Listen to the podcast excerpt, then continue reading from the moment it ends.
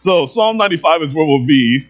And as we go, I'm going to restart reading through this passage and then we'll walk through it. So Psalm 95, it starts out with this wonderful invitation, okay? Oh, come, let us sing unto the Lord. Let us make a joyful noise unto the rock of our salvation. Now, I know as Baptists, sometimes we don't know what this like joyful, loud noise of singing is, because sometimes like our style is maybe not this from this thing, but this is the invitation that's like, come and sing unto God. Give praises to God. Let us come before his presence with thanksgiving and make a joyful noise unto him with songs. And then he gives us an inspiration about who God is. For the Lord is a great God and a great king above all gods. In his hands are the deep places of the earth. The strength of the hills is his also. The sea is his, and he made it, and his hands formed the dry land. Oh, come, let us worship and bow down. Let us kneel before the Lord our Maker, for he is our God, and we are the people of his pasture and the sheep of his hand. Today, if you will hear his voice, harden not your heart as in the provocation, as in the day of temptation in the wilderness. And here he gives this warning he says, This is who God is, and I want to stop and I want to warn you about something. And he says, verse 9, When your fathers tempted me, proved me, and saw my work, forty years long was I grieved with this generation, and said, It is a people that do err in their heart, and they have not known my ways, uh, on whom I swear in my wrath that they should not enter into my rest. Psalm 95. Let's pray, and then let's walk through it this morning. Dearly Father, God, I thank you so much for your word. Lord, we thank you for the opportunity again, as we said before, to stop in your house. Lord, we do thank you that we have the freedom to do it. God, I thank you that we have the ability to make it here in our cars. And Lord, you provided everything that we need to be in this moment right now. So, God, I pray that you still our hearts, focusing on your word. And Lord, I pray that your Holy Spirit would reign in this service, Lord, that we would know your word, Lord, as I tried to my best ability to speak it. So, God, we need your help. So we ask for it again in Jesus' name. Amen. So as we walk through Psalm 95, we've read through, and as we walk through this psalm really quickly, I want us to just go through and just begin to ask ourselves this question.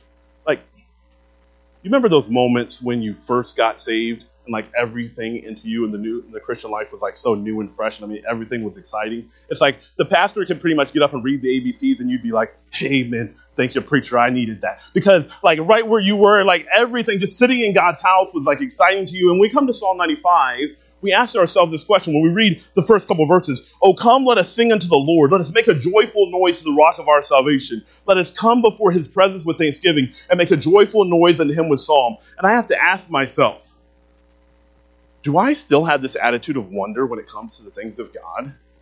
When the psalmist calls out this invitation, it says, Come, let us sing unto the Lord. Can I ask you this? Like, did your heart still sing in praise to God? As we walk through the Christmas story in our Sunday school class, I think I told you guys uh, during announcement one time what we were studying, but when you read through the Christmas story, we're not that far out of it. Almost everybody in the Christmas story when they hear the good news of Jesus' birth, they all break out into some kind of praise. Like, I don't know if they all can sing good. I don't know if Simeon could sing, like old Simeon, who's like, now let thy servant die in peace. And he begins to sing, I don't know what, but all of them break out in a praise to God because of what God is happening. When was the last time, as the psalmist says, and he raises the invitation, come let us sing unto God?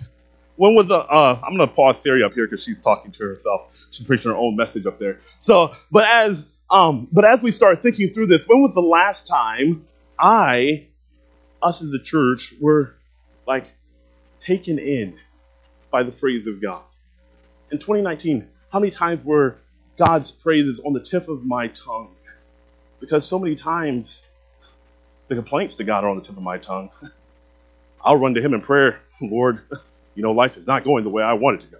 Lord, you know. But how many times has his praise been that invitation to come, let us sing? Now, I know sometimes Sunday mornings for some of us are early, okay? Some of us they're late, but for some of us they're early. And to walk in the auditorium and open up a hymnal, it's like, we did this around 6 o'clock tonight, I'd be ready to sing. But what about in our everyday life? as I look into this, do I still have this awe and wonder when Mary hears that she's going to be the mother of the Messiah? She breaks out into praise. God, I thank you that you look upon the lowly. You've taken up your handmaiden and you've made her something.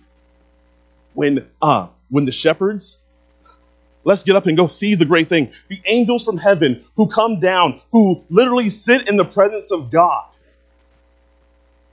Glory to God in the highest. And on earth, peace, goodwill toward men. Like Zacharias, the man who couldn't talk for a long time. And we joked in Sunday school, he hasn't been able to talk for a long time when John said, the angel said, John, you're going to have a baby. I don't believe that. Okay, well, you just shut your mouth until it comes. And so John is not able to talk. But even John, as soon as he's able to talk, he takes his little scratch pad and writes his name is John, and God opens his mouth. He breaks out into a little song. Like, hmm, I've been working on this. For, I've got this tune going in my head for a long time. I can't wait to get it out. Are we still have the amazement and the wonder of who God is? And he goes, on. He says, uh, in the next, I mean, the same verse, verse two. Oh, come and uh, I'm in verse 96. Oh, come, let us sing unto the Lord. Let us make a joyful noise to the rock of our salvation. Let us come before his presence with thanksgiving and make a joyful noise unto him with songs. Do I still have this awe and wonder of God that his presence is still a wonderful thing? Is God's voice to us kind of like the voice when you're in school and you had to go to the principal's office? It's like, you're going to the principal's office. I don't know anybody who got up from the desk and like, yes, it's about time. I've been wanting to talk to them. Like, usually it's a negative thing. Or is it like a parent, when a parent calls your full name, their presence is not right now desired? But he says, I still come into God's presence with thanksgiving. That God should love a sinner such as I. That I can come into God's presence. He says, I'm so thankful for that opportunity. When you start thinking about Adam and Eve, right? Adam and Eve first man, first woman in the Garden of Eden, and God used to come and talk with them every day. Can you imagine what that would have been like? Like at the end of your day, Eve, we got to get ready. God's coming. He's going to come and talk with us. I love it when God comes and talks. Oh man, God, I was walking through today. This is what was happening. Yeah, those animals, I still have a favorite name for that weird thing, but Lord, it's like, I'm just glad that you're here. Lord, you know what Eve did today? Eve, Adam, Lord, you know what this Adam, my husband, and just walking through and having this conversation with God. But you notice how quickly it changed after they sinned. The moment that they waited for so much now became the moment they dreaded. God's coming. What are we going to do? Grab some leaves, sew them up, hide. God's coming. And all of a sudden, what was such a sweet, special time becomes the thing I dread the most. And as we look into the new year, can I ask us, do we still have this awe and this wonder of who God is? This attitude that just says, wow, God, I am so glad for who you are. God, I am so glad that I have the opportunity to come into your presence. God, I am so glad that I have the opportunity to come boldly into the throne of grace and ask for help. Or has it gotten to the point where it's like, time, time with God. Well, I haven't done anything wrong, I don't think. Time with God. What does God want me to do now? I'm trying to do everything I can. And as we walk into Psalm 95, we have this invitation to come and worship God for who He is. To still see Him, to be able to sing His praises. And it, I know, okay, because it may be because I'm black, but sometimes it can stir up in our hearts and make us move a little bit that God is so wonderful. And as we walk into a new year, can I ask, like, do we still have that attitude of wonder? Can it still be said to us, Come, let us sing unto the Lord? Man, I love especially now that I got a new Bible. No, I love coming into God's presence. It's a moment that I treasure. Just as Adam and Eve would have treasured God coming down to earth and walking with them and talking with them. This is such an opportunity. And the psalmist says, just letting you know, when I start thinking about the Lord, I get excited. I just love it. Like I come before his presence, like when I have the opportunity, I just think about, wow, Lord, I'm so thankful you let me come into your presence. Wow, Lord, I thank you that you let me to have this opportunity. And he goes on in verse, in verse number three, and he says, Why should we be so excited? For the Lord is a great God and a great King above all gods. In his hands are the deep places of the earth. The strength of the hills is his also. The sea is his, and he made it, and his hands formed the dry land. Oh, come, let us worship and bow down. Let us kneel before the Lord our Maker, for he is our God. And we are the people of his pasture, the sheep of his hand. As he walks through, he says, You know why I get excited? It's, I get excited because he is the God of all kings. So not only says, Hey, we got this invitation. Come sing. Do I still have that wonder, the attitude of wonder? Let me this. Do I have in this after this invitation, do I still have an awe of worship for who God is? See, in our culture today, like we read gods in the Old Testament, we, we, we really don't even think about having a problem with those, right? Like we think about like Ashtaroth, Baal, and all these other gods that they have in the Old Testament, and we're like, huh, that's so dumb. Why in the world would somebody take a brick and like hew it out, or somebody cut some wood up and say, "This be the God"? Like literally, when the children of Israel make the golden calf and they go and build it, and like some of the dumbest words, and I don't say this because the Bible the dumb words, but dumb of the words people have ever spoke in the Bible is when they make the golden calf and they say, "Hear Israel, this be the God that brought you out of the land of Egypt." Like, could it be like, "Whoa, I need to grab those words back. I, I did not mean that." But we do the same. And the reason sometimes we do not feel that praise, that excitement that comes with knowing God and being in His presence is because we haven't seen Him as the great God of all gods. We have a lot of, once again, we talk about Him, we have idols in our own lives. The things that bring us joy, the things that our hearts seek after, they're not God. And so sometimes the King of Kings that sits on the throne in Isaiah chapter 6, and the angels go around his throne saying, Holy, holy, holy is the Lord God of hosts. The whole earth is filled with his glory. That God is pushed aside for my random earthly desires that really have nothing to do with anything. When you think about Elijah, and Elijah calling fire down from heaven, and you remember in that story as Baal standing there, the prophets of Baal are over there, and they are trying to get Baal to bring down fire from heaven. They're cutting themselves, they're dancing, they're doing all kinds of crazy things to try and get fire come down from heaven. And Elijah, being the good preacher that he is, begins to make fun of them. Your God's asleep. Louder, louder, louder. Get louder, guys. I don't think he can hear you. Uh, he's on vacation, guys.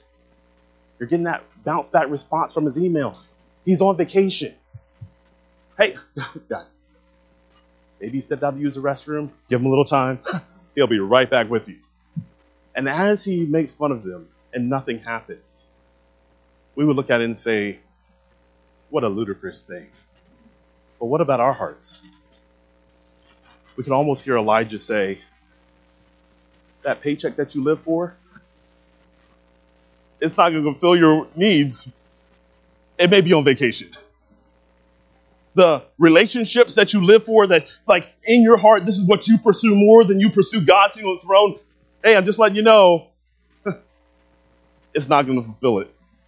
And he can go through all the desires of our hearts what we spend the most time on, where our hearts run to when there's nothing else to think about. And we can stand with, we can hear Elijah's voice making fun of those things and saying, hey, they will never, ever, ever fulfill what the God who sits down on the throne can do. But he's not praiseworthy because, I mean, he's God. He loves me. But he is the God above all gods? Do I still have that awe of worship? That as Elijah comes over and he prays on his altar, and all of a sudden fire comes down from heaven and consumes the sacrifice, the rocks, the water, probably all the ground around it. And as all these things happen, everybody stands back and says, There is a God in heaven. Because he is king above all kings. And David, the psalmist, David in Psalm 95 says, I just want to pause and just think about this. Do I still have that awe and reverence of who God is? And this is what we were talking about in Sunday school for the, the um for the angels. Like when the angels come down and talk to the shepherds. These are the angels who sit in the presence of God. And as they sit in the presence of God, they come down and tell the shepherds, Glory to God in the highest. And when the angels are saying it from coming from heaven, they're not saying glory to God in the highest because that's what they were supposed to say in the Christmas play. They are coming down from heaven's throne, having seen God high and lifted up. And they speak to these, these shepherds and they say, Glory to God in the highest. And on earth, peace. That peace that Adam and Eve were looking for after they sinned, that peace has come in Christmas and goodwill toward men and kindness like men have never known because they knew who God was. That he wrapped himself in flesh and came was a humongous deal. And as we start looking at Psalm 95, he says, Hey, do you still have that awe? And he goes on, he says in verse number four, in his hand, in his hand, get that, like it's singular, in his hand are the deep places of the earth the strength of the hills also. So he begins to describe who God is. He says, Hey, all the deepest spots of the earth,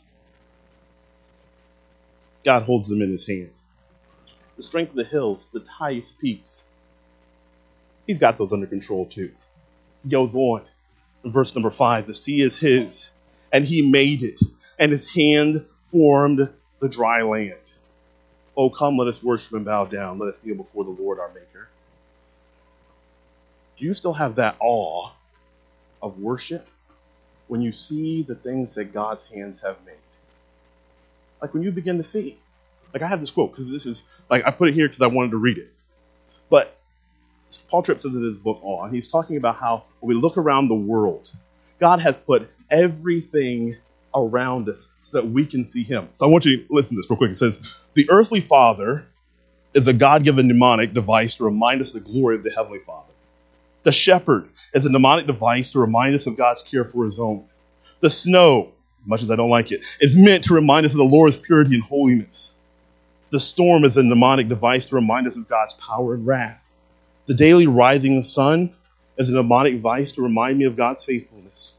We're literally surrounded by the gracious reminders of the presence, power, and authority and character of God because He designed, created things to function mnemonically.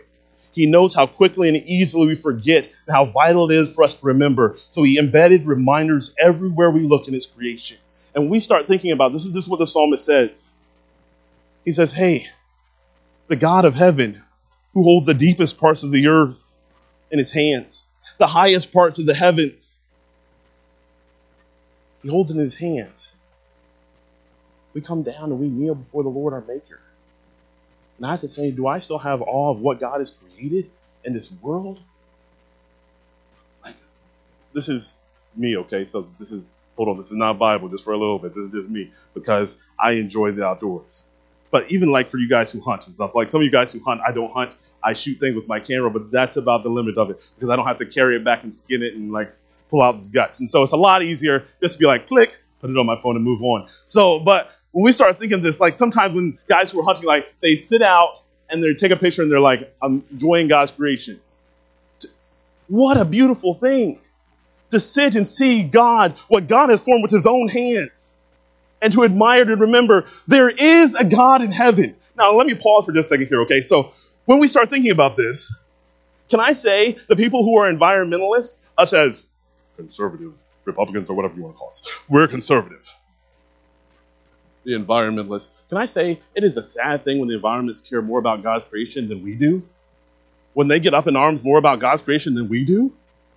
Then when we look at all the beautiful things that God has made, and there should be something the psalmist says that wells up into my heart and says, Wow, come, let us kneel down before the Lord because of what he's done with his hands.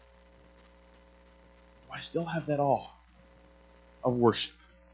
He's a God who sits in heaven He's a God who holds this world in his hands. And he goes on and says, Who is our maker? Can I ask you this? Do you still have the awe of what he's doing in your life?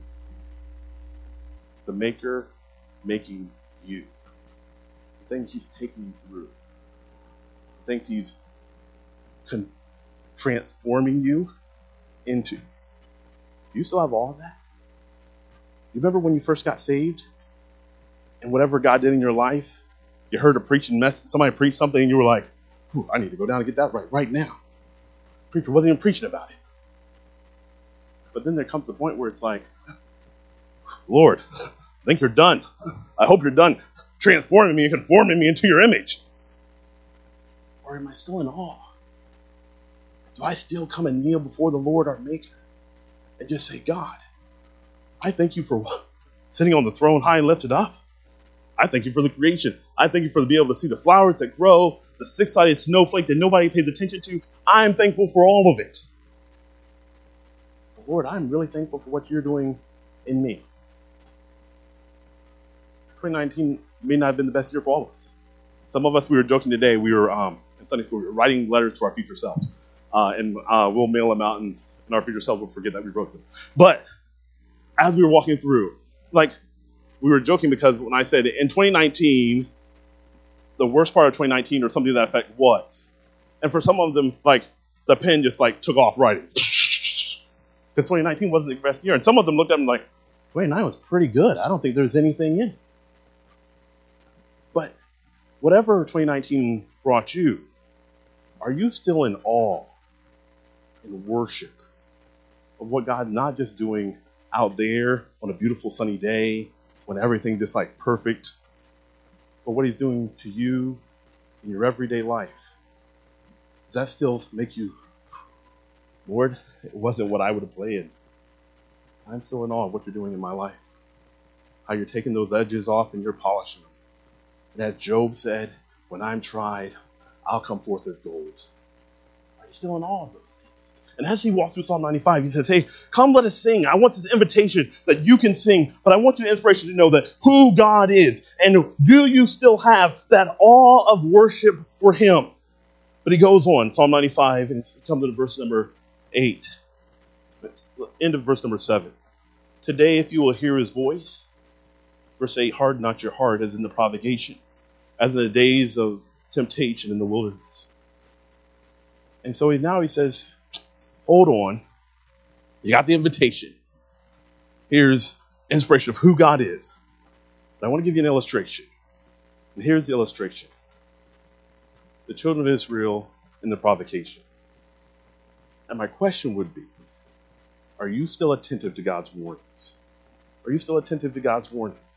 He goes on, he says, Today, if you hear God's voice, harden not your heart as in the provocation, as in the day of temptation in the wilderness, when your fathers tempted me, proved me, and saw my work. Says, hard not your heart. Now, as we look at those words, it doesn't jump right off the page what he's talking about if we're not familiar with Psalm 95. In Psalm 95, it's talking about Meribah and Massah. Like, this is the place where, if you remember, the children of Israel wanted water. And just like always, like we say we're not the children of Israel, just like us, the children of Israel are complaining. Moses, we're so thirsty. Moses, we're going to die. I can't believe that God, like sometimes sounds like children. No, I'm just kidding. Ah, we're going to die. We're not going to be able to make it. Moses, why did God bring us all the way out of Egypt? To kill us. It's like, wait a second. You remember when he provided food? Do you remember all? You remember when you literally walked across the Red Sea on dry land? Nope, don't remember those. I just know right now I'm thirsty and we're about to die. In that moment, God was fed up with Israel. Like, I don't think God has a bad day at all, but they made it a bad day. And God was done. God looked at Moses and said, Moses, I'll make a people out of you, and I'll kill every one of them here in the wilderness. And Moses runs and jumps on his face before God. He says, God, please do not do this. God, please do not take these people because God, there's enemies that are looking. They'll say, why did you bring them out of Egypt just to kill them in the, in the wilderness? Why did this happen? And God was done. And there are moments in our our family where we look back on and we laugh, like, "Oh, do you remember when such and such happened? You remember that mac and cheese time? Oh, yeah, yeah, we know about it." And there are moments in our family where nobody laughs when it's brought up. You remember that car? We don't talk about that. We don't talk about that. You remember? This is one of those times. Today, if you hear his voice, harden not your heart in the provocation. Now, for us, it's like, provocation. For them, it's like, oh, yeah, when God almost killed everybody. And it was over because we had complained one too many times. And the children of Israel stopped and they said, okay, we hear you, David. And he goes on, he says, this is why God got so upset. And this is, wow. If we look at this, this is why God got so upset. Verse, uh, verse number 8. I mean, verse number 9. When your fathers tempted me, he goes on, proved me, and saw my works. He says, hey, when your fathers tempted me, instead of praying and asking me for water, they provoked me. Where's God? I'm thirsty. Where's God? Never once did they stop and ask God, God, would you please provide the same way you provided before? They provoked him. Where in the world are you, God? You brought us out here. We're thirsty. He says, They tested me. They tempted me. He goes on um, verse number 8. He says, When your fathers tempted me, they proved me.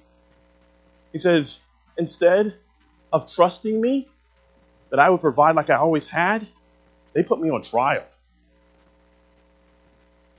God, you deliver us out of Egypt to do what? Let us die right here? Not, God, you've done so many other things in my life. Lord, in this, can you show yourself mighty one more time? God, this is your fault. We're trying to live out here. We're trying to do what you told us, and you brought us on. It says they saw my work. It says they saw what I did, and they went their own way. Over and over and over and over, and I won't keep doing that. But they saw God's goodness. And they did nothing with it. God says, I showed you my works so many times. You did nothing. And this is these are some of the saddest words in the Bible. Verse number 10. 40 years long, this is God talking, was I grieved with this generation and said, It is a people that do err in their heart, and they have not known my ways. Can you imagine your life being described by God like that? Your name, 40 years, I was with they turned my stomach. I was done. Can you imagine your life being characterized by that? And it's because they saw God work. I saw him do it over and over and over again. I heard his voice. I heard what he told me to do, and I didn't do it, and I went my own way and went my own direction.